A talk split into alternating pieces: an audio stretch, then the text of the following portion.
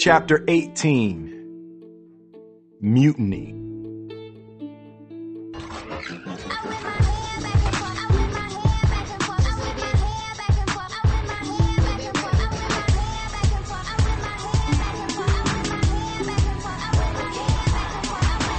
Whip My Hair was a platinum global hit record. Michael Jackson and Stevie Wonder were the only artists in history to have a higher ranking single at a younger age than Willow Smith. The record was released two weeks before her 10th birthday. Little girls around the world were whipping their hair. The iron was hot and it was time to strike. Jada and I never pressured the kids into show business. Fame and fortune actually made Jada uncomfortable. She felt ambivalent about her kids being celebrities. But part of my vision for her lake was that it would be a creative campus, an artist's haven. I wanted to shorten the distance between anyone having an idea and being able to create art. I built a music studio. There were video cameras and editing bays. There were sketch pads in every room, painting supplies, and pencils everywhere. And eventually, even our living room became the studio for Jada's Red Table Talk. The fact is, the kids simply grew up in it, so there was no pressure. I grew up working in Daddy O's shop. It struck me as normal that kids do what their parents do. My father sold ice, so I bagged it. Similarly, for Trey, Jaden, and Willow, there was nothing unusual about being on a film set or in a recording studio. It's the family business. It was their normal experience. So, no, I did not push my kids into show business because I was an insane, overbearing father. It was only after they decided to be in show business that I became an insane, overbearing father. In the case of Willow, when she was about eight years old, she got really into singing. This is not unusual for an eight year old girl. Eight year old girls all over the world love to sing and dream about singing on stage. The only difference was that most dads would put her in the church choir or maybe sign her up for a voice lesson or two. I'm not that kind of dad. My mindset at the time was that there is no reason to do anything unless you're prepared to take a shot at being the best on earth. My belief was you should always be aiming at the pinnacle, always striving for the very top of the mountain. Nothing should be done half heartedly.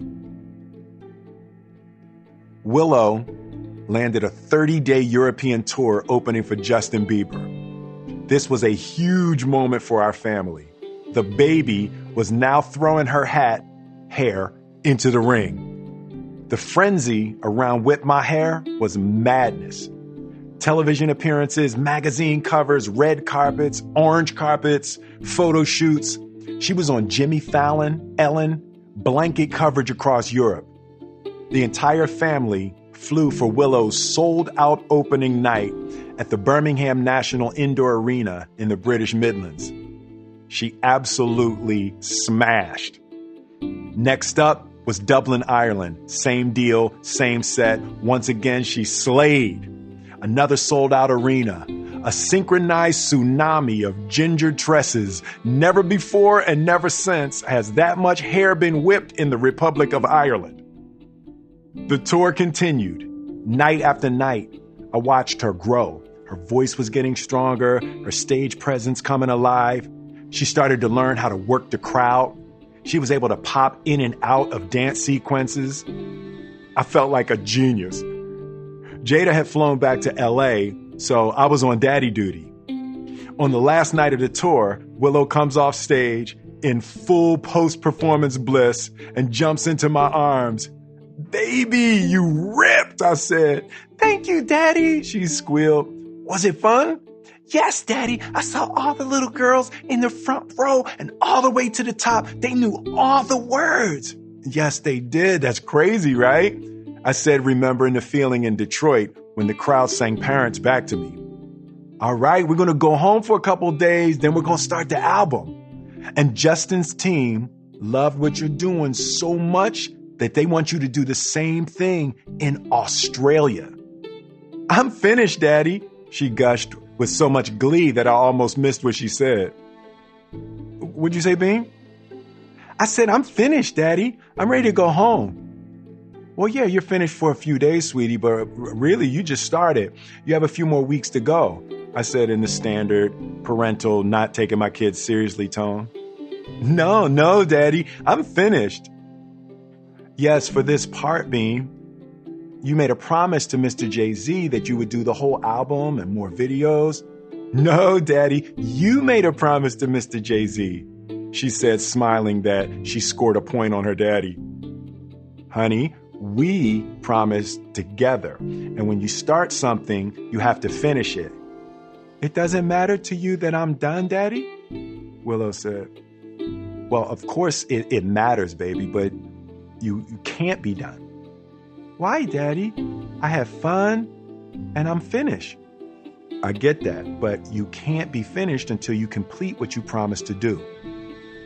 This was such a foreign idea to her.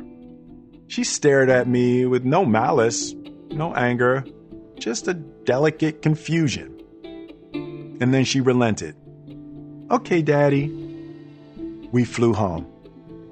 The Smith family European conquest had been a mega success. I set out busily organizing the next phase world domination. One morning at her lake, I had just finished a call with Jay Z when Willow came skipping into the kitchen for breakfast. Good morning, Daddy, Willow said joyfully as she bounced to the refrigerator. My jaw nearly dislocated, dislodged, and shattered on the kitchen floor. My world dominating, hair whipping, future global superstar was totally bald. During the night, Willow had shaved her entire head. My mind raced and scrambled. How was she going to whip her hair if she didn't have any? Who the hell wants to pay to watch some kid whip their head back and forth? But before I could respond, I felt something slowly turning, shifting until it clicked into place. In a moment of divine connection and revelation, she had reached me. I wasn't angry. I was shaken.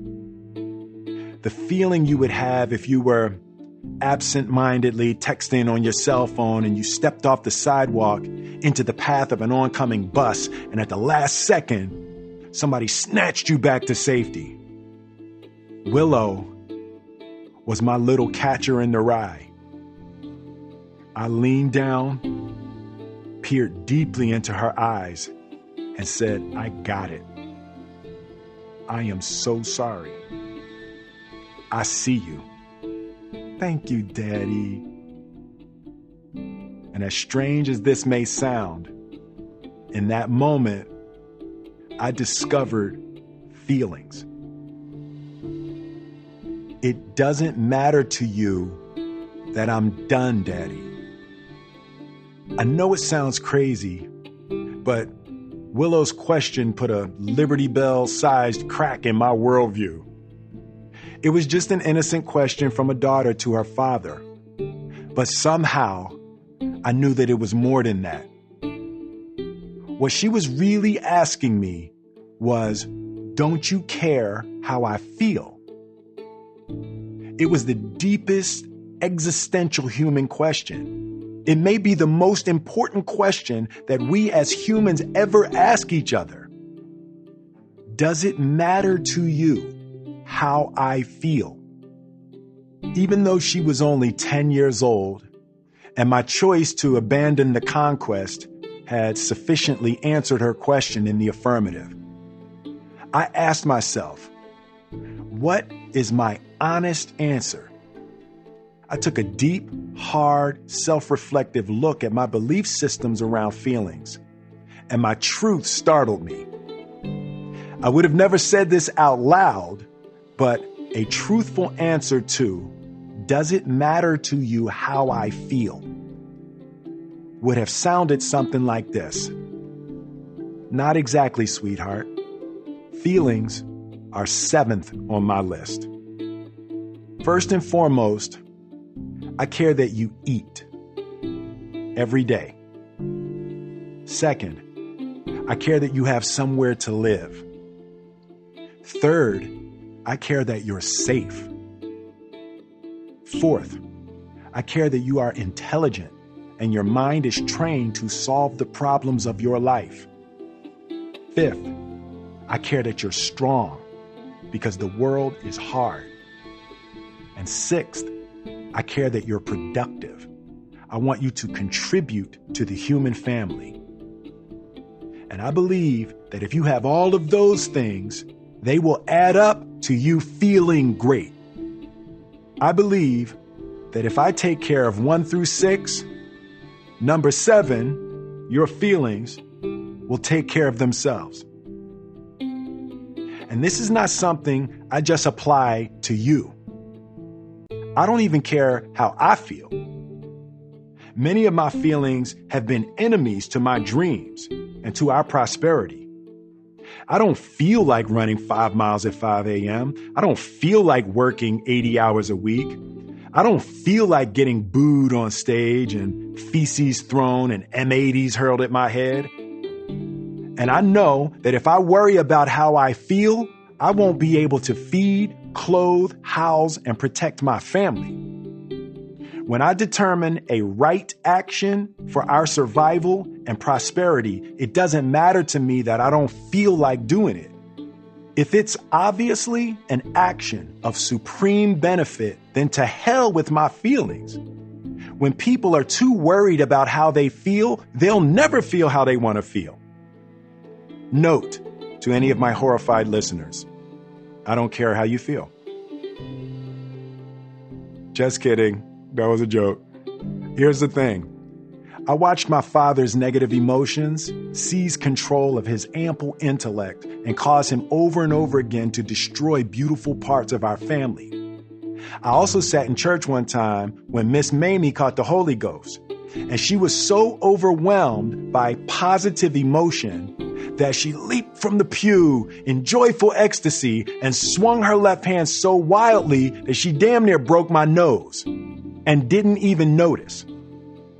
While my feelings about feelings have evolved and elevated, I still struggle to this day when extreme emotion arises in myself or others. Feelings are extremely valuable tools for maneuvering and manifesting in the world. They are like fire. They can be used to cook and heat and cleanse. But when extreme emotions go unchecked, my experience has been that they will incinerate your dreams. Unfortunately, at the time, I was neither wise enough nor articulate enough to prevent the many gruesome wildfires that were about to consume my life. Willow's act of protest kicked off a period in our family that I refer to as the mutiny. The pressure had been building for years. I was trying to head it off, but it was all about to unravel. We were sitting in the kitchen, me, Jada, and Willow. Willow was eating dulce de leche ice cream, her left hand playing with my beard, a spoonful of Haagen-Dazs in her right. She said it so sweetly, but sometimes from the mouths of babes. Mommy? Yes, sweetie. It's so sad, Willow said. What is, honey? Daddy has a picture of a family in his mind, and it's not us. I was at the top of the mountain I was living beyond everything I had ever dreamed. Every goal had been attained, every obstacle conquered, and then some. Yet everybody around me was miserable. Daddy has a picture of a family in his mind, and it's not us. Willow looked me in the eye with so much compassion. She genuinely felt bad for me dulce de leche dripping down her arm. Jada mercifully looked away, pretending she'd seen something of critical importance in the lower freezer. Willow just kept rubbing my face. It's okay, Daddy. You'll be okay. To this day, dulce de leche ice cream is forbidden in my house. I started noticing feelings everywhere. I'd be sitting in a business meeting and someone would say, It's nothing personal, it's just business. And I realized, oh shit, there's no such thing as just business. Everything is personal. People get furious, excited, frustrated, hopeful, hopeless, disappointed, fearful, embarrassed, all in the confines of business meetings. Everybody is caught up in their feelings, making all their decisions all the time based only on how they feel.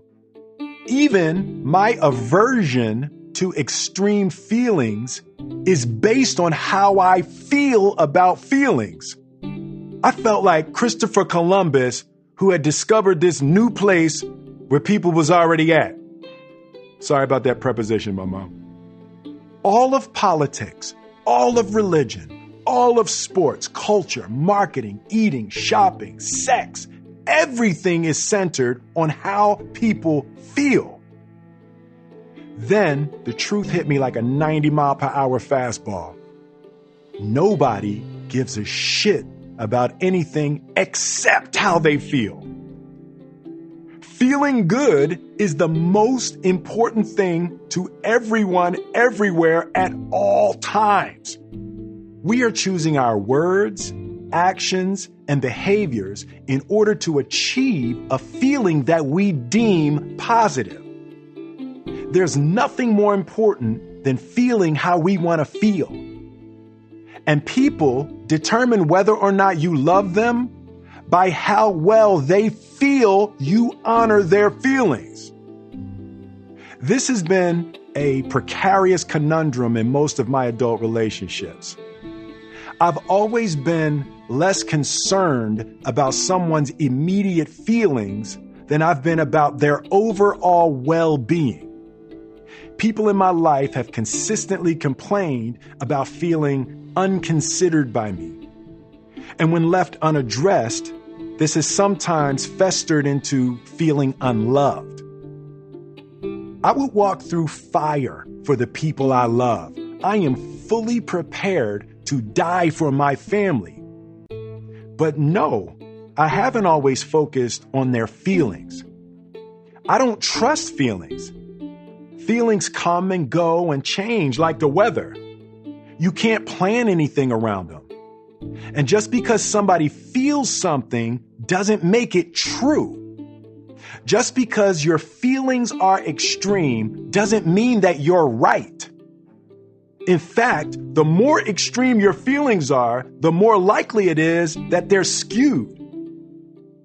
People care less about facts, truth, probabilities, or intentions than they do about how they feel and how well you have displayed that you care about those feelings. So, when we open sentences with, the fact of the matter is, the other person is thinking, I just talked for 10 minutes. I told you what my fact of the matter is. Or if we say, look, here's the reality. The other person is thinking, asshole, I just told you the reality.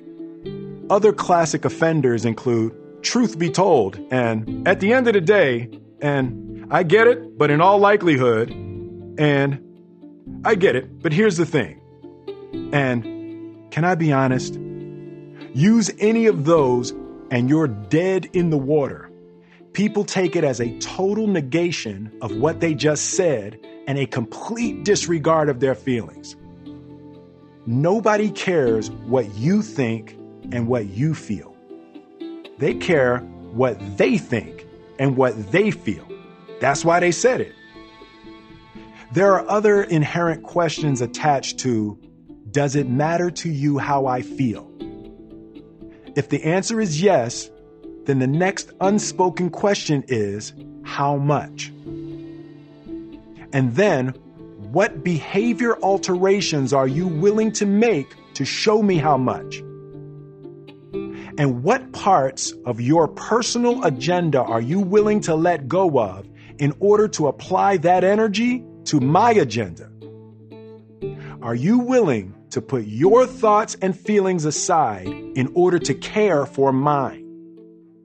In essence, people want you to behave differently so they can feel better. How much you're willing to change will prove to them how much you love them. Trey was 20 years old. Jaden was 14. Willow was 12. I began to experiment with my parenting by reassessing my relationships with my children in terms of my care and concern for their feelings. I was a master provider and protector. I was a world class teacher. But I began to be able to perceive the subtle and not so subtle emotional injuries of their childhoods. The one consolation I afforded myself was that at least I saw I was getting better. Trey had gotten the most ignorant version of my parenting. Jaden got Will Dad 2.0, which was a slight upgrade. And even though Willow had had to shave her head, she had stopped me before her point of no return. At 11 years old, Willow, for all intents and purposes, retired from the entertainment industry. I knew a part of it was the intrinsic pressure of the business, but I also knew a bigger part of it was that she had felt unprotected. She couldn't articulate it, but it was clear that she didn't want any part of anything that took my focus off of her heart. I could feel my family turning away from me, questioning my leadership and even my love. Trey asked me at dinner one night, Dad, what do you worship? Sheree had recently rediscovered the church. She'd found comfort and transformation in Christ. It was beautiful to watch and it was real. And while I was happy that she had kindled a new faith and direction, I deeply resented that she began questioning and judging my choices and my decisions in my life. In the black community, when someone discovers faith as an adult and begins to point out your transgressions and detail your only path to salvation, we call that holy rolling. And there are very few things more incensing than one of your ex sin partners pointing out your current sins. I loved how Trey took to the Bible. He has one of the purest hearts of any human I've ever met. I was excited to discuss Abraham and Isaac and to debate the righteousness of David and what the story of Lazarus really means. I was wide open to ponder the life of Christ in the spiritual context and the historical, even the mythological, if his mind could handle it. What I was neither prepared nor willing to do was to debate the scriptural inadequacies of my life decisions. I worship God, I said. Are you sure? He said. So here's the deal, Trey. Your Bible is brand new, with pages you haven't even looked at yet. Mine is tattered and worn, with no page unturned. So, why don't you rough your Bible up a little bit? Then we can have this conversation in a few years.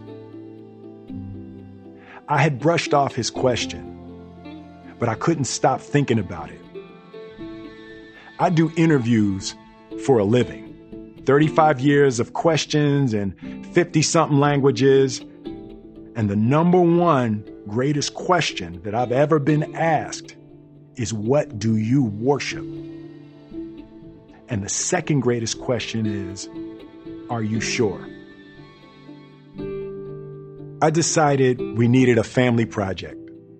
We tended to rally around one another when one of us had a significant endeavor. Trey playing football, Willow with her music, Jaden during Karate Kid, Jada or myself on a film set. There was something galvanizing when we worked together. After Earth became the project that was going to rejuvenate and reconnect us. I had seen a TV show called I Shouldn't Be Alive. It featured different stories about harrowing, life threatening ordeals and jaw dropping brushes with death. One of the stories was about a father and a son who had become stranded in the wilderness miles and miles from civilization. The father was injured in an accident, and the teenage son had to travel alone through dangerous terrain to find help and save his dad. As I watched, I kept imagining myself injured and helpless, and Jaden climbing through the wilderness trying to get to civilization to save me. The scenario stuck in my mind a coming of age story about a young man trying to save his father. The idea morphed into a movie. It would also be about a father learning to trust and depend on his son. It would be a metaphor, a means to healing their relationship. At the time, I was also experimenting with migrating story through time and setting. Can you take a 1940s Berlin nightclub with all of the core human themes and conflicts and set it 1200 years in the future and maintain the fundamental human truths? I sent the episode of I Shouldn't Be Alive to M. Night Shyamalan. He felt great about the episode and thought there was a movie in it. When Night felt the idea, I took it as providence. Night had vowed to shoot the interiors of his films in only one city Philadelphia. Night lived just outside Philly. I had never worked on a film in my hometown.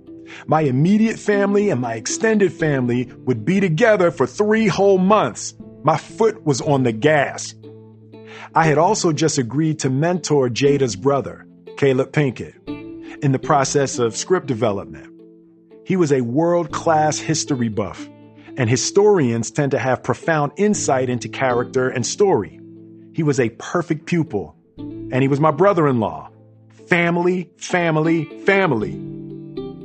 JL hated the idea. JL hated the treatment. JL hated the timing.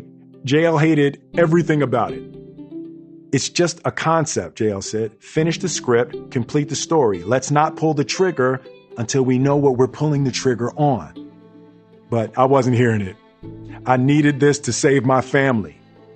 And then there was the secret vow, my hidden agenda. I was going to make sure that Jaden felt loved, protected, and cared for every step through the process. He was going to know unequivocally that his father cares about his feelings. After Earth was set one millennium in the future, after humankind had rendered the planet uninhabitable, father and son crash land in the most dangerous place in the universe Earth. The interiors of the film had been shot in Philly, and the exteriors would be captured in Moab, Utah, and Costa Rica. Jaden's character Kitai would have to make his way through jungles, rivers, plains, canyons, and volcanic streams in order to save his injured father. I was determined to create a joyful and loving environment for Jaden on set. Costa Rica was hot, slangily and temperature wise. I had giant air conditioned tents set up at every location so Jaden could chill between shots ping pong tables, food, music, somewhere he could take a nap. What the fuck is this tent shit? Darrell said, pulling me to the side. It's hot, D. I just I just want him to be comfortable. Comfortable? You gonna make this little nigga saw. Your character is the top general in the universe. How he supposed to save your ass coming out of a fucking tent? Let his ass wait in the sun like everybody else. Darrell had been my mentor, my coach, and confidant for a decade now. He had prodded and pounded and propelled me into my wildest dreams. He knew how to build winners. He had been there with Sugar Ray versus Marvin Hagler. He knew how to design soldiers. I'm not sure why I didn't just tell him what I was going through and what I was doing. I was probably embarrassed or maybe I just concluded that he wouldn't understand. But Darrell saw my actions as a form of sabotage. I was breaking all the rules that had defined our successful conquest. This drove a wedge between us that eventually grew into a chasm and ultimately estrangement. We stopped working together. At the time, I couldn't muster the courage to communicate with him directly. Our decade long, hyper successful partnership just ended without even a conversation.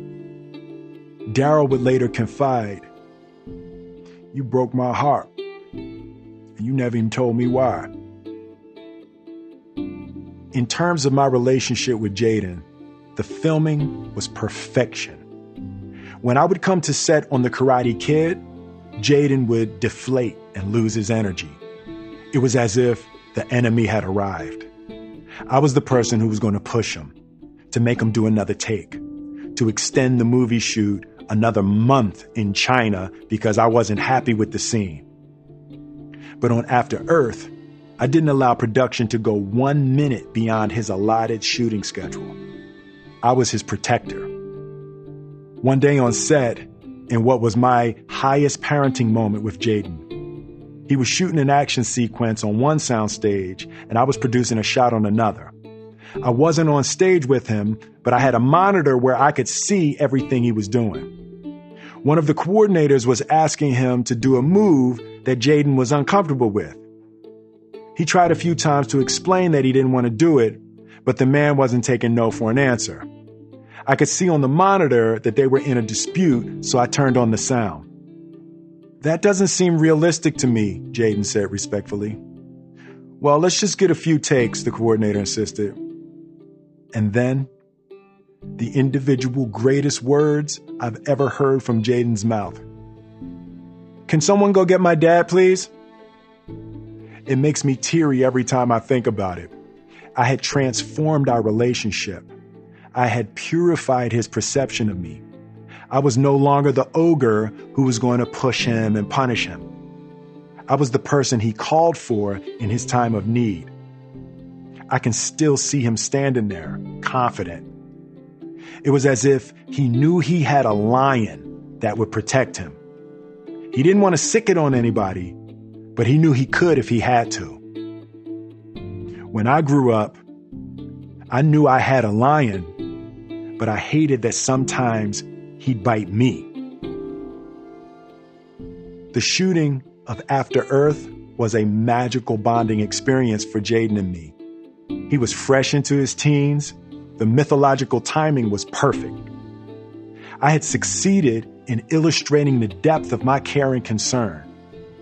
But in my preoccupation with his well being, I had diverted my usual hyper intensive focus away from the storytelling the screenplay, and the overall sculpting of the film. As a result, our father and son honeymoon was short lived. After Earth was an abysmal box office and critical failure. And what was worse was that Jaden took the hit.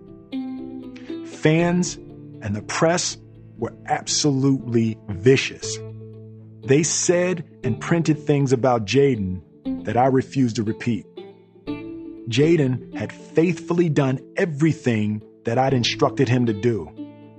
And I had coached him into the worst public mauling he'd ever experienced. We never discussed it, but I sensed he felt betrayed, misled, and he lost his trust in my leadership. Jaden likes to win and he doesn't mind a little suffering to secure a victory. This is also an inherent parenting problem. There is no one size fits all, they all need different things. I've read enough to know that a critical stage of a boy becoming a man is the moment of individuation from his father. That instant when you realize your father is not Superman. He's a flawed human that moment when you make the scary decision to separate from Him and live and die by your own hand. just like Daddy O on the chessboard. As a father, it's what you hope for. But at 15 years old, when Jaden asked about being an emancipated minor, my heart shattered. He ultimately decided against it, but it sucks when you hurt your kids. Back then, I came to a troubling conclusion that questing with empathy was an oxymoron. And you could either worry about how people feel or you could win. But you had to pick one. On the night of Jada's 37th birthday, I had a vision. I saw her 40th birthday party. It was huge. It was wild. It would be the Taj Mahal of birthday parties. Something she would never forget. A public display of my love and affection that would fix everything. I planned it for three years. I love planning events, orchestrating spectacle and emotion. In my mind, the sum total of a happy life is the quality of your memories. So I'm always looking for the most vivid memory that I can create. Growing up, Jada had been close to her grandmother who had passed a few years earlier. Secretly, I contacted Jada's Aunt Karen, who was the default family archivist. Karen had pictures, videos, and letters from Jada's grandmother and she had recently discovered microcassettes on which Jada's grandmother had recorded her thoughts during the final weeks of her life. No one in the family had heard these tapes. They would be the centerpiece of my birthday presentation to Jada. The vision was ablaze. I would do a documentary short film about Jada's life. I hired a production team to research her family's genealogy tracking her grandmother's lineage all the way back to slavery. Then I hired a director to compile the information and make the film. But the film by itself wouldn't be Taj Mahal enough. Jada loved Santa Fe, New Mexico, and the art scene there. It would be a surprise three day birthday weekend. I shut down an entire hotel in the city, invited dozens of our closest friends and family. We'd have gourmet dinners each night under the stars, followed by a surprise event. Friday night would be a private art show. Saturday morning would be a spiritual pilgrimage, a hike to Picacho Peak. I got Jada's favorite painters to come and do custom paintings and family classes. Mary J. Blige loved Jada and agreed to give a surprise performance on Saturday night. And the crown of the weekend would be the unveiling of the documentary about her life.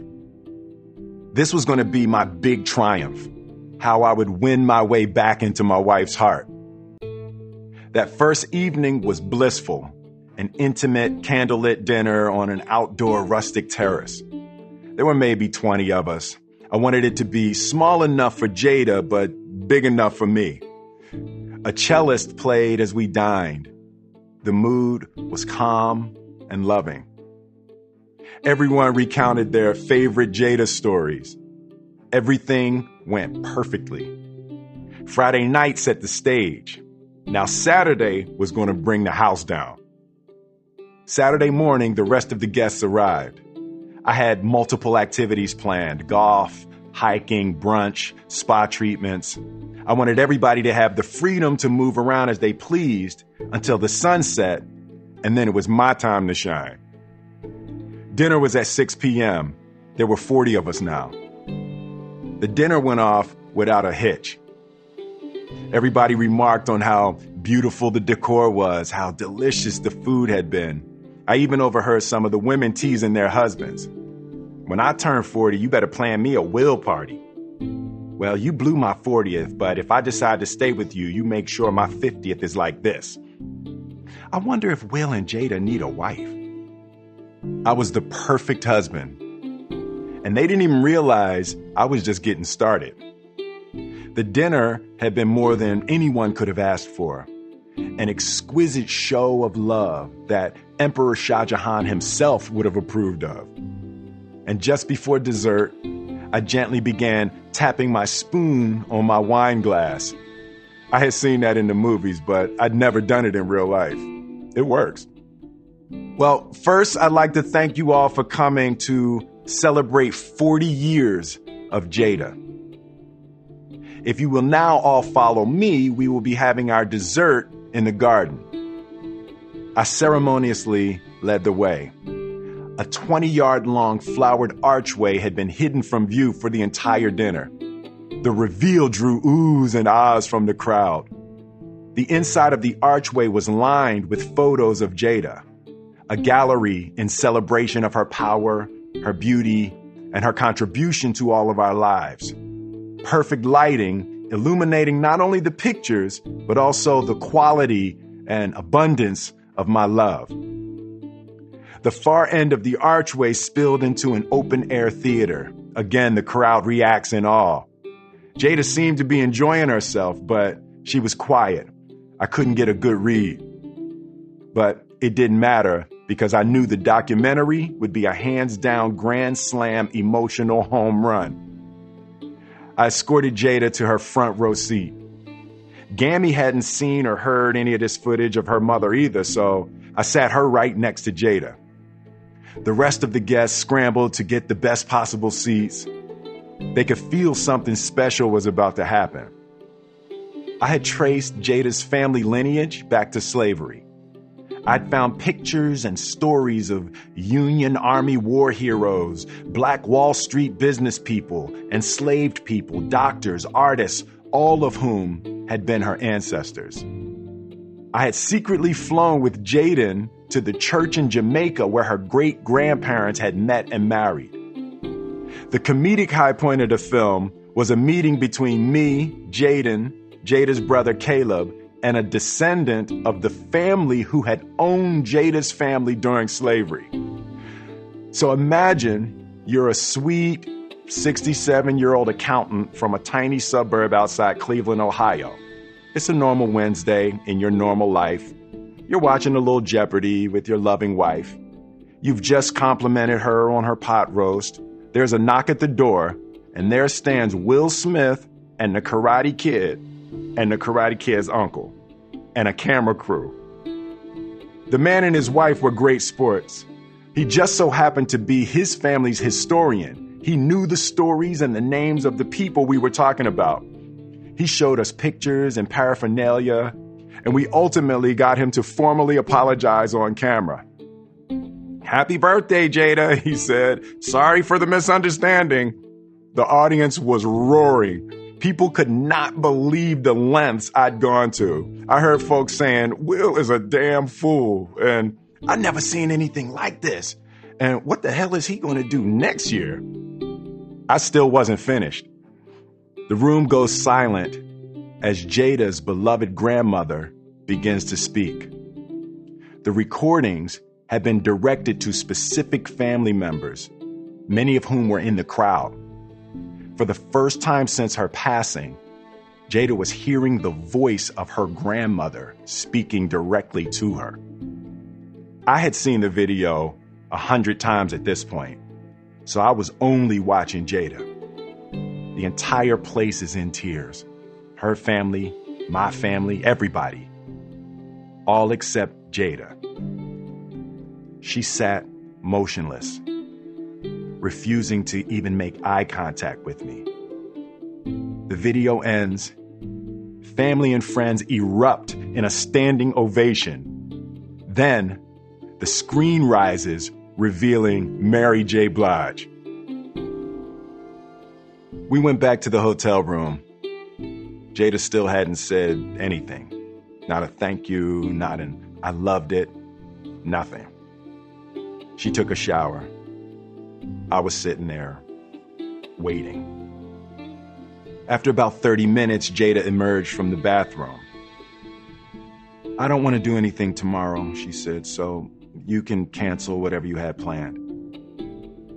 I was dumbfounded. Okay, I said, stifling my growing disappointment. It's late. Uh, we'll just wait until tomorrow and see how you feel. The next day, I had scheduled a group painting lesson with one of her favorite painters, Beth Bethame Schwartz, who I'd flown in specifically for this event. I'm telling you now how I feel. I don't want to do it, Jada said. Well, you don't know what it is, so you can't know if you want to do it or not. It's my birthday. Just cancel it, Jada snapped. I'll cancel it in the morning. Just go to sleep and see how you feel. I snapped back. Cancel it now! Jada shrieked. What the hell is your problem? I asked. That was the most disgusting display of ego I have ever seen in my life, she said. Ego. Ego? You know what? You are the most ungrateful mother. I have, I ain't never doing shit for you ever again. Ever. Good. I don't want shit from you anyway. At this point, we're both screaming at the top of our lungs, which was very uncharacteristic. We had struggled to transcend the verbal killing fields of our childhood homes. This night was unlike any before or since. The pressure cooker of our perfect picture was cracking. We were so heated that we forgot we were sharing the hotel suite with Willow. There was a tiny loft above our bedroom. Willow had been listening the whole time. Willow slowly emerged, frightened shaking, crying, both hands clutching her ears. Just stop! Just stop! Stop! Please stop! This was the worst I've ever felt as a parent. I immediately calmed down and moved to comfort Willow. She recoiled, refusing to let me touch her. Just figure it out! Both of you, please, just figure it out! With that, Willow left and went to sleep with Jaden. Jada and I didn't speak anymore in Santa Fe. We didn't speak on the flight back to Los Angeles. We didn't speak for a few days after we got home. Our marriage wasn't working. We could no longer pretend.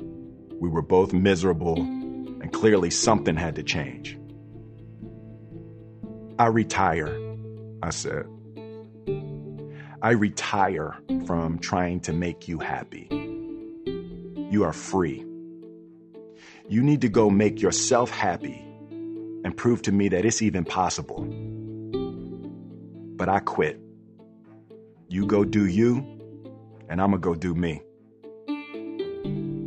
Jada and I were suffering the brutal death of our romantic fantasies, the burning away of the idealistic illusion of the perfect marriage and the perfect family. Neither of us wanted a divorce.